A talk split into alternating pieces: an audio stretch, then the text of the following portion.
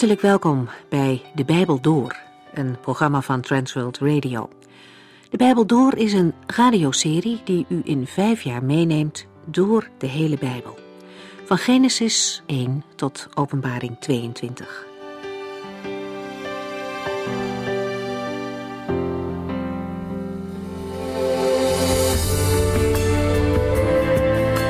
Aflevering 830. We zijn in deze serie bezig met de tweede brief aan de Thessalonicenzen. Een klein Bijbelboek dat ons veel vertelt over de eindtijd en over de terugkomst van de Heer Jezus. De vorige keer begon in hoofdstuk 2. Daar snijdt Paulus het eigenlijke onderwerp van zijn brief aan, namelijk het opruimen van de misverstanden over de wederkomst van Christus. Het is een meer gedetailleerde uitleg van het onderwerp dat ook in de eerste brief al aan de orde is gekomen. Het gerucht ging namelijk rond dat de dag van de Heer al begonnen was. En dat bracht de jonge gemeente in verwarring. Paulus roept hen op om rustig te blijven en niet zomaar alles te geloven. Vervolgens legt hij uit dat er twee dingen zullen gebeuren voor die grote dag werkelijk zal komen. Allereerst zal er een grote afval van het geloof zijn onder de mensen, een terugval in ongeloof en heidendom. Dat maakt de weg vrij voor de komst van de antichrist. Met de antichrist doelt de apostel op een concrete persoon, niet op een wetteloze generatie of tijd. In andere bijbelgedeelten wordt hij wel de zoon van het verderf genoemd. Deze persoon is overigens niet de duivel zelf, al wordt hij wel aangestuurd door de Satan. Hij zal in de tempel gaan zitten en zich verheffen boven God en alle afgoden, schrijft Paulus. Hij wil zich ook laten vereren als God. Over de uitleg van de tempel wordt verschillend gedacht. Sommigen denken dat hier over de nog te herbouwen nieuwe tempel in Jeruzalem wordt gesproken. Anderen denken aan de geestelijke tempel van God, de gemeente. Zowel in Daniel als in Openbaringen lezen we ook over deze periode. Paulus heeft hierover al eerder gesproken met de Thessalonicenzen. Weten jullie dat niet meer? vraagt hij hen. En vervolgens legt hij nog een keer uit dat de wetteloosheid al werkzaam is, maar nog niet openlijk, zoals in de eindtijd wel het geval zal zijn. Er is nu nog iets of iemand die dat verhindert. En daarover lezen we meer in 2 Thessalonicenzen 2 vanaf vers 7.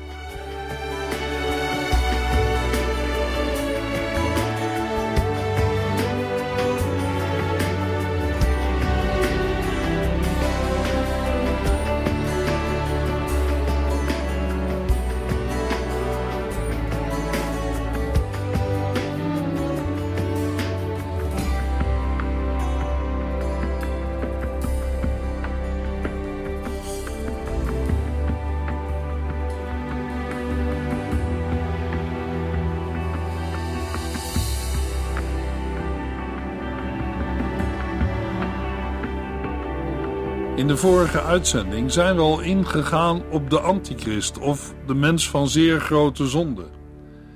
In 2 Thessalonicense 2 vers 7 lazen we, want de wetteloosheid is in het geheim al aan het werk, maar heeft zich nog niet kenbaar gemaakt. Dat kan pas als hij die dit nog verhindert weg is. Paulus gebruikt het woord geheim voor iets wat mensen niet kunnen onderscheiden maar wat de Heere duidelijk en openbaar zal maken. De wetteloosheid in het geheim is de verborgen, subtiele en onzichtbare kracht van waaruit alle zonden tot stand komen. Onze maatschappij en beschaving heeft een dun vernislaagje van fatsoen dankzij wetgeving, opleiding, wetenschap en redelijkheid. Hoewel criminele activiteiten ons regelmatig met afschuw vervullen, en laten zien waartoe de natuurlijke mens toe in staat is, zal de wereld op een dag die God bepaalt geconfronteerd worden met een complete wetteloosheid. Dat zal gebeuren als de krachten die dat nu nog voorkomen niet meer aanwezig zijn. Mogelijk dat iemand bij deze woorden vraagt: waarom laat de Heere dit toe? Natuurlijk komt er een moment waarop de Heere dat zelf duidelijk zal maken maar mogelijk laat hij het toe om mensen en volken te overtuigen van hun eigen zondigheid. Eeuwenlang heeft de Heere de mensheid zijn normen en wetten voorgehouden. Steeds weer zijn mensen daarvan afgeweken en vonden dat zij het allemaal zelf wel konden. Toch laat de Heere zijn schepping niet in de steek. Maar wie niet horen wil, moet mogelijk met een harde maatregel worden overtuigd. De complete wetteloosheid zal door bittere ervaringen heen laten zien dat het enige alternatief de heerschappij van de Heer Jezus Christus is. Mensen die helemaal zonder God leven, hebben geen uitzicht op het eeuwige leven bij God en lopen gevaar tot wetteloosheid en anarchie te vervallen. 2 Thessalonicense 2 vers 7 geeft aan dat de wetteloosheid tot op zekere hoogte al in werking is getreden, maar dat de mens van zeer grote zonde nog niet is gekomen. In de vorige uitzending zagen we al dat er drie opties zijn voor de uitleg van dat kan pas als hij die dit nog verhindert weg is. Als eerste denken we aan de overheid en wetgeving die het kwaad in toom houden. Als tweede is te denken aan het werk van de kerk of de gemeente van Christus. De wereldwijde verkondiging van het evangelie aan alle volken is een van de condities zonder welke het einde niet komt. In Marcus 13, vers 10 lezen we: Want voordat het einde komt, moeten eerst alle volken van de wereld het goede nieuws van God horen. Petrus voegt er nog aan toe, juist voor degene bij wie de gedachte opkomt dat het allemaal wel lang duurt. 2 Petrus 3, vers 9. Sommigen denken dat hij, de Heere, treuzelt, maar dat is niet zo. Hij wacht alleen met het vervullen van zijn belofte, omdat hij zoveel geduld heeft. Hij wil niet dat er iemand verloren gaat, maar dat alle mensen tot bekering komen. De derde optie bij de uitleg van de woorden Hij die dit nog verhindert, kan de Heilige Geest zijn. Als de verhindering weg is, zal de mens van zeer grote zonde in de openbaarheid treden. Dat een gelovige niet bang hoeft te zijn voor de mens van zeer grote zonde, blijkt uit de woorden: Maar de Heer Jezus zal hem door zijn adem vernietigen, en hem, als hij terugkomt, alleen al door zijn stralende verschijning machteloos maken. Zonder uitwendige machtsmiddelen, door de adem van de Heer Jezus, zal de mens van zeer grote zonde worden vernietigd al bij het eerste aanlichten van de grote dag van de Heer. 2 Thessalonicense 2 vers 9 De mens van zeer grote zonde zal komen en optreden als Satan zelf, vol duivelse list en kracht. Hij zal iedereen een rad voor ogen draaien door allerlei opzienbarende, bedriegelijke wonderen te doen. Wonderen van de Heere kunnen ertoe bijdragen dat ons geloof wordt versterkt en dat mensen tot Christus worden geleid. Maar wonderen komen niet altijd per se van God. Satan kan ook wonderen doen, zij het bedriegelijke wonderen. Met zijn wonderen draait hij iedereen een rad voor ogen. De wonderen die Christus deed, waren niet alleen bijzonder vanwege hun kracht, maar ook met betrekking tot hun doel. De wonderen van Christus waren om te helpen, te genezen, op God te wijzen en Zijn naam te verheerlijken. De wonderen van de mens van zeer grote zonde zal menselijk gesproken macht bezitten om allerlei opzienbarende wonderen te doen. Maar zijn kracht komt van Satan. Hij zal deze kracht gebruiken om te vernietigen en mensen van God af te brengen en aan zichzelf of Satan te onderwerpen. In het algemeen kunnen we stellen dat als iemand de aandacht op zichzelf vestigt, zijn werk nooit van God is. De mens van zeer grote zonde, de antichrist, de mens van grote wetteloosheid, zal een werelddictator zijn. Geen mens kan hem tegenhouden. Geen macht op aarde alleen. De terugkomst van Christus zal hem stoppen. De oorsprong van de wonderen van de mens van zeer grote zonde is de macht van de leugen.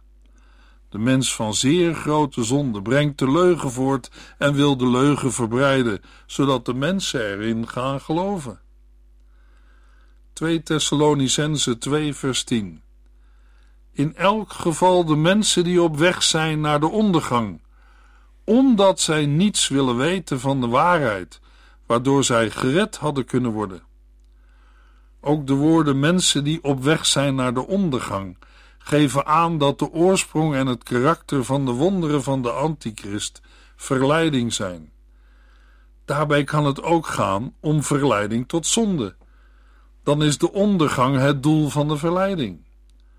Overigens zullen de gelovigen door tekenen en wonderen van de antichrist niet worden verleid. In Marcus 13, vers 22 zegt de Heer Jezus: Want er zullen valse Christussen en valse profeten komen. Zij zullen grote wonderlijke dingen doen, om daarmee de mensen die bij God horen op het verkeerde spoor te brengen, als dat mogelijk was.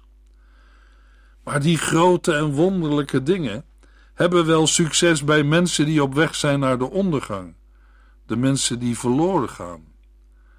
Paulus bedoelt niet te zeggen dat de mensen die op weg zijn naar de ondergang daar al van tevoren door de Here toe waren bestemd.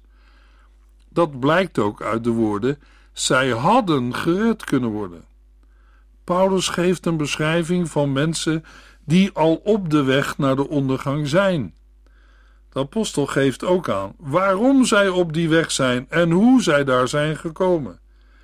Paulus schrijft: omdat zij niets willen weten van de waarheid, waardoor zij gered hadden kunnen worden. Met de waarheid wordt het evangelie bedoeld. Het woord van God, het evangelie, kan door mensen worden ontvangen en aangenomen. We kunnen bij waarheid ook denken aan degene die zelf de waarheid en de inhoud van het evangelie is, Jezus Christus. 2 Thessalonicense 2 vers 11 Omdat zij niet van de waarheid houden, laat God hen met hun hele hart in leugens geloven. Daarom, omdat zij niet van de waarheid houden en deze niet hebben aanvaard, laat God hen met hun hele hart in leugens geloven. Daarbij komt de vraag op: wat is de relatie tussen de genoemde duivelse werking van de antichrist en de verleiding waarin de Heere mensen laat, opdat zij met hun hele hart in leugens geloven? In het Oude Testament maakte de Heere gebruik van leugengeesten. Maar in het Nieuwe Testament wordt duidelijk onderscheiden tussen het werk van God en dat van de duivel.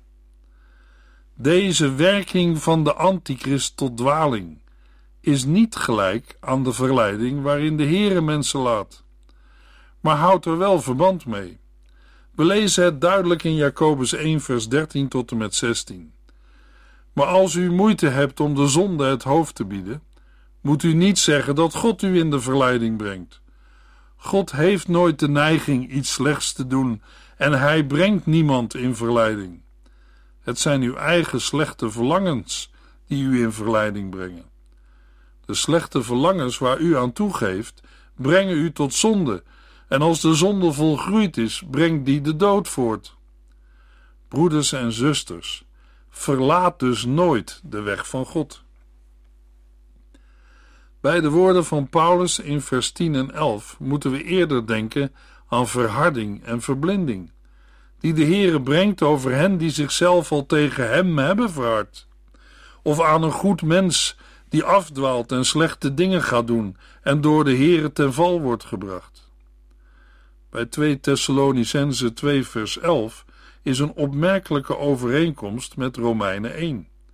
De mensen hebben de waarheid over de Heere God verworpen en de waarheid voor de leugen ingeruild. Daarom heeft God hen losgelaten en zijn hun slechte begeerte hun de baas geworden. Met het inruilen van de waarheid voor de leugen wordt ongetwijfeld de antichrist en zijn bedriegelijke wonderen bedoeld. Over het inruilen van de waarheid voor de leugen is ook vandaag heel wat te zeggen. Het varieert van allerlei gedachten en meningen over God die heel menselijk zijn en mogelijk wel te begrijpen, maar niet kloppen met het woord van God. Het gevolg van het inruilen van de waarheid voor de leugen is dat een mens God niet op zijn woord gelooft. Waarom geloven mensen God niet op zijn woord als hij zegt dat hij de schepper van de hemel en aarde is? Waarom geloven mensen niet dat God bestaat als een heel volk, Israël, staat te trillen in de ingang van hun tent op het moment dat de Heere zich openbaart en kenbaar maakt? Er was toen geen Israëliet die zou beweren dat God niet bestond. Luisteraar, waarom geloven mensen niet dat de Heere een God van liefde is? Ja, zal iemand zeggen, maar waarom doet hij dan niets aan al de ellende in de wereld? U moet mij niet kwalijk nemen, maar een mens kan niet tegen de Heere God zeggen dat hij niets aan de ellende van deze wereld heeft gedaan. Ten eerste was de Heere niet de oorzaak van de ellende, maar de mens, en weer omdat zij niet naar de Heere hebben geluisterd, maar de leugens van Satan geloofden. Ten tweede, als u of jij beweert dat God niets aan de oplossing van de ellende in deze wereld heeft gedaan, dan wil ik u toch dringend vragen eens goed naar het kruis van Golgotha te kijken. Daar heeft de Heere, uit liefde voor deze wereld, voor u, jou en mij, zijn enige zoon gegeven. God heeft zijn zoon niet naar de wereld gestuurd om de wereld te veroordelen, maar om haar door hem van de ondergang te redden. Wie zijn vertrouwen op Jezus stelt, wordt niet veroordeeld. En wat gebeurt er met hen die niet op Jezus vertrouwen? 2 Thessalonicense 2 vers 12 Zij zullen allemaal veroordeeld worden, omdat zij niet de waarheid geloven, maar met genoegen onrecht accepteren. Met de woorden zij die niet de waarheid geloven, wordt de eerste daad van ongeloof aangegeven. Het niet aanvaarden van het evangelie leidt uiteindelijk tot veroordeling. De waarheid niet geloven en met genoegen onrecht accepteren horen bij elkaar. In 1 Corinthians 13, vers 6 lezen we: De liefde is niet blij met onrecht, maar juist met de waarheid. Van nature is een mens ver van God verwijderd. Dat blijkt ook uit wat veel mensen van God ervaren niets. Volgens Colossense 1 leven mensen die ver van God verwijderd zijn als vijanden van Hem. Paulus zegt in Colossense 1 vers 21: U leefde als vijand van Hem, zoals bleek uit de slechte dingen die u dacht en deed. Zonde is niet de oorzaak van het ongeloof, maar ongeloof leidt tot verharding en vervolgens tot nog meer zonde. In Efesiërs 4, vers 17 tot en met 19 schrijft Paulus: Ik zeg u dit met nadruk en ik spreek namens de Heere. Leef niet langer als mensen die Gods wil niet kennen, want die zijn verblind en verward. In hun hart is het helemaal donker. Zij staan ver van het leven van God, omdat zij niets van Hem willen weten en Hem niet willen begrijpen. Het kan hun niet schelen of iets goed of slecht is. Zij trekken zich nergens iets van aan en worden voortgedreven door een slechte gedachten en wilde begeerten. 2 Thessalonicense 2 vers 12 Zij zullen allemaal veroordeeld worden. Uit deze woorden blijkt ook dat alleen de ongelovigen veroordeeld zullen worden. De gelovigen zijn op grond van het verzoeningswerk van Christus vrijgesproken. Hij heeft hun veroordeling aan het kruis verzoend, en daarom is er geen veroordeling meer voor een ieder die in Christus Jezus is. Zij mogen delen in de verheerlijking van Christus. Op andere plaatsen in de Bijbel heeft de apostel Paulus het wel over een beoordeling door Christus van de gelovigen en het aan hem afleggen van rekenschap. 2 Thessalonicense 2 vers 13 en 14 Maar wij moeten God altijd voor u danken, vrienden. De Heere houdt van u. Hij heeft u uitgekozen als de eersten in Thessalonica die gered zouden worden, om u voor zichzelf af te zonderen door de Heilige Geest en door uw geloof in de waarheid. Hij heeft u via ons het goede nieuws verteld, en u geroepen om deel te krijgen aan de eer en macht van onze Heer Jezus Christus. Met opzet grijpt Paulus terug naar 2 Thessalonicense 1 vers 3. Broeders en zusters, wij moeten God altijd voor u danken, omdat daar alle reden toe is. De apostel wil daarmee de Thessalonicense bemoedigen. De bemoedigende dingen die hij noemt zijn: de Heere houdt van u en hij heeft u uitgekozen. Prachtig om te lezen wat de apostel aan de gemeente van Thessalonica schrijft. De Heere heeft u uitgekozen als de eersten in Thessalonica die gered zouden worden. Het gebruik van het woord uitgekozen heeft hier de betekenis van verkoren zijn en komt uit Deuteronomium 7, vers 6 tot en met 8, waar we lezen: Want u bent een heilig volk, gewijd aan de Heer uw God. Hij heeft u uit alle volken op aarde uitgekozen om zijn kostbaarste bezit te zijn. Niet omdat u een groter volk was dan de anderen, heeft de Heer u uitgekozen, want u was het kleinste van allemaal. Hij deed dat omdat hij zoveel van u houdt en zijn belofte aan uw voorouders hield. Daarom bevrijdde hij u uit de Egyptische slavernij met zo'n vertoon van macht en grote wonderen. Zo koos de Heere zijn volk uit alle volken om zijn kostbaarste bezit te zijn. Zo kiest hij ook vandaag uit de wereld de gemeente van Christus, en allemaal omdat hij zoveel van u houdt en zijn belofte hield. Woorden die ook voor ons belangrijk zijn, omdat deze woorden de meest zinvolle mededelingen doen over de verkiezing van God. Paulus' verkondiging van een eeuwige verkiezing van de gelovigen heeft vooral het doel hen in een situatie van druk en vervolging te vertroosten. De uitverkiezing komt tot vervulling doordat Gods geest door zijn inwoning de gelovige apart zet, heiligt en de mens van zijn kant in geloof vasthoudt aan Jezus Christus. Gods eeuwig voornemen wordt in de praktijk gerealiseerd, in de roeping door middel van de verkondiging van het evangelie. Roeping en verkondiging gaan nauw samen. Het heil bestaat in de heerlijkheid die Jezus Christus heeft. Nu al hebben de gelovigen deel aan dat heil, maar het wordt pas ten volle openbaar bij zijn wederkomst. Paulus schrijft aan de gelovigen in Thessalonica: Hij heeft u via ons het goede nieuws verteld en u geroepen om deel te krijgen aan de eer en macht van onze Heer Jezus Christus.